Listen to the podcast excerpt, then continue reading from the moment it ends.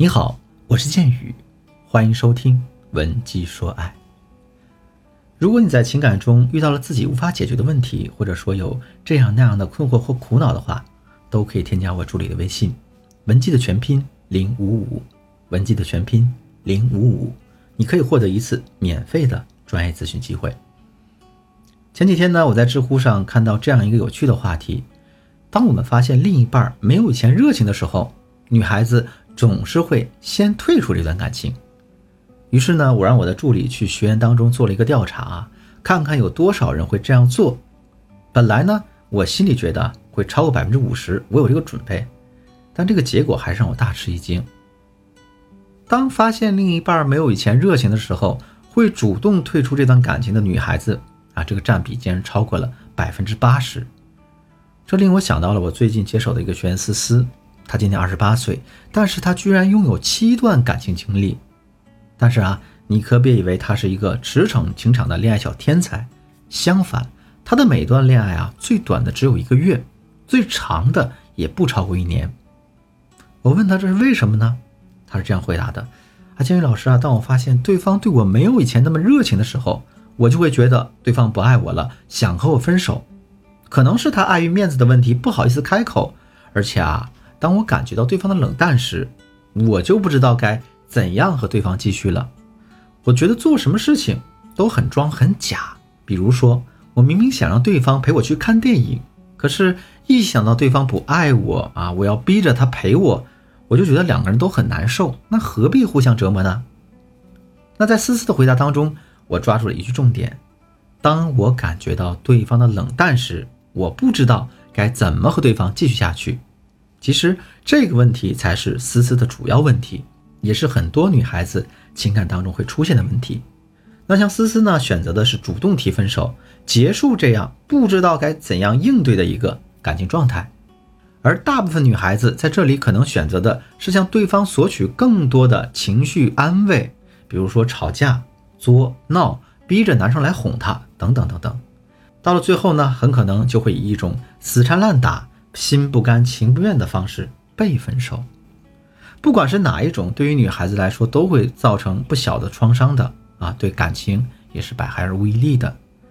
那么，当你感到对方对你不那么热情的时候，你该怎样做才能让感情回温，让爱情这场马拉松持续的可以跑下去呢？其实，这也是我们维护长期关系的一个必修内容。今天呢？建宇老师就从长期关系里面的生存价值、生育价值、陪伴价值这三个方面来讲，我们让感情升温的秘诀。第一个，生存价值。生存价值指的是为了生存下去，我们需要的物质条件。那比方说金钱啊、房子啊、车子啊等等等等。那一段恋爱的结局往往只有两种，要么结婚，要么分手。如果我们想和这个人走入婚姻的殿堂，那么我们就不得不考虑婚姻所需的物质条件，以及在结婚之后所应当承担起的物质责任。我就认识这么一个小兄弟啊，高中时期呢，他就和他女朋友在一起了，两个人一起努力考进了同一所大学，又一起参加工作。二十多岁的时候，当大家都在抱怨工资到手还没捂热啊，就得拿去还花呗呀、还借条啊，根本不敢考虑结婚这事儿的时候，人家小两口已经在大城市买了房、买了车，开始给大家发结婚请帖了。有一次啊，我很好奇他是怎么做到的，就问了他一下，没想到他大大方方告诉我：“你看，建宇老师，我女朋友念大学的时候就给我提出了一个攒恋爱基金的想法了，所以呢，我们从那个时候。”其实就开始攒我们婚房的首付款了，啊，这下我恍然大悟，他女朋友真的是挺高明的。大家可以想一想，你在恋爱期间就开始筹谋这个婚房婚车的事儿了，这不就等于水到渠成，不给男孩子另外一个选择了吗？除此之外呢，男人可能还会觉得你是一个会过的女孩，不物质女孩，更加欣赏你，并且呢，两个人有共同的奋斗目标，还会让你们成为一个关系很铁的战友啊。更加要提的一点。就是这样做的话，男生就不会轻易因为新鲜感消失的问题对你越来越冷淡。在这里呢，建宇老师要警告各位姑娘啊，这个恋爱基金一定要维持让男生比女生占比更多一个状态，一定要超过一半。第二呢是生育价值，这个生育价值指的是女孩子有没有一个健康的身体和基因去养育后代。在我们的生活当中，这个生育价值包含了颜值、身材、性魅力等等各方面。在网络上有流行的一句话叫做“始于颜值，忠于才华”。这句话的意思呢，是我们在挑选伴侣时，第一印象啊，还是会倾向于长得好看的人。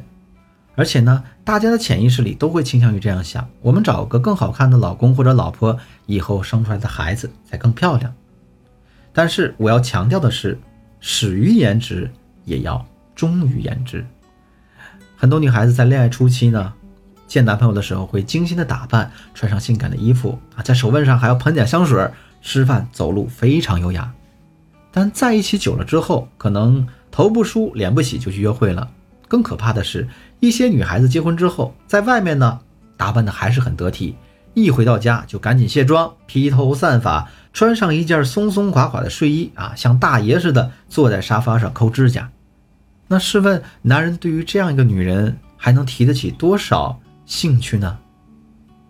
不管是我们恋爱了很久，还是已经结了婚啊，女孩子一定要时刻注意保持自己的颜值啊。我们纹眉、去死皮，多去美容院做保养。跑步、瑜伽，上上形体课，化妆、衣品，多去研究研究时尚穿搭，这是一辈子的事情。再有呢，就是性魅力。现在社会压力很大呀，很多夫妻因为各种各样的压力，其实已经进入了一个无性的兄弟式夫妻的模式。但这种模式是很难持久下去的，时间一长，肯定会出问题。那我们该怎样提升自己的性魅力呢？这是一个比较私密的话题了，呃，这里呢也不做过多展开。如果你感兴趣的话，可以添加我助理的微信，文姬的全拼零五五，文姬的全拼零五五，让我们的专业老师私下单独给你来讲这个私密话题。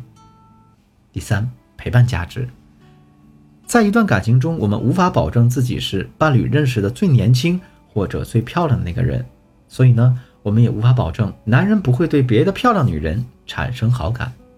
但是这里有一个部分是我们可能最有优势的地方，那就是成为对方的。灵魂伴侣，灵魂伴侣这个词语听起来很玄乎神圣，但其实抛开来看，指的就是懂对方，让对方能够在你这里找到一个精神寄托。从宏观的层面来说，我们要多多夸赞啊，鼓励、支持、理解男人。但是呢，今天建宇老师啊，更多会从微观方面教给大家一个方法，叫做建立一个合作的舒适区。我们与伴侣之间就好比是两个交叉在一起的圆圈。既相互独立，又产生交集，产生交集的那部分就是大家的婚姻合作区。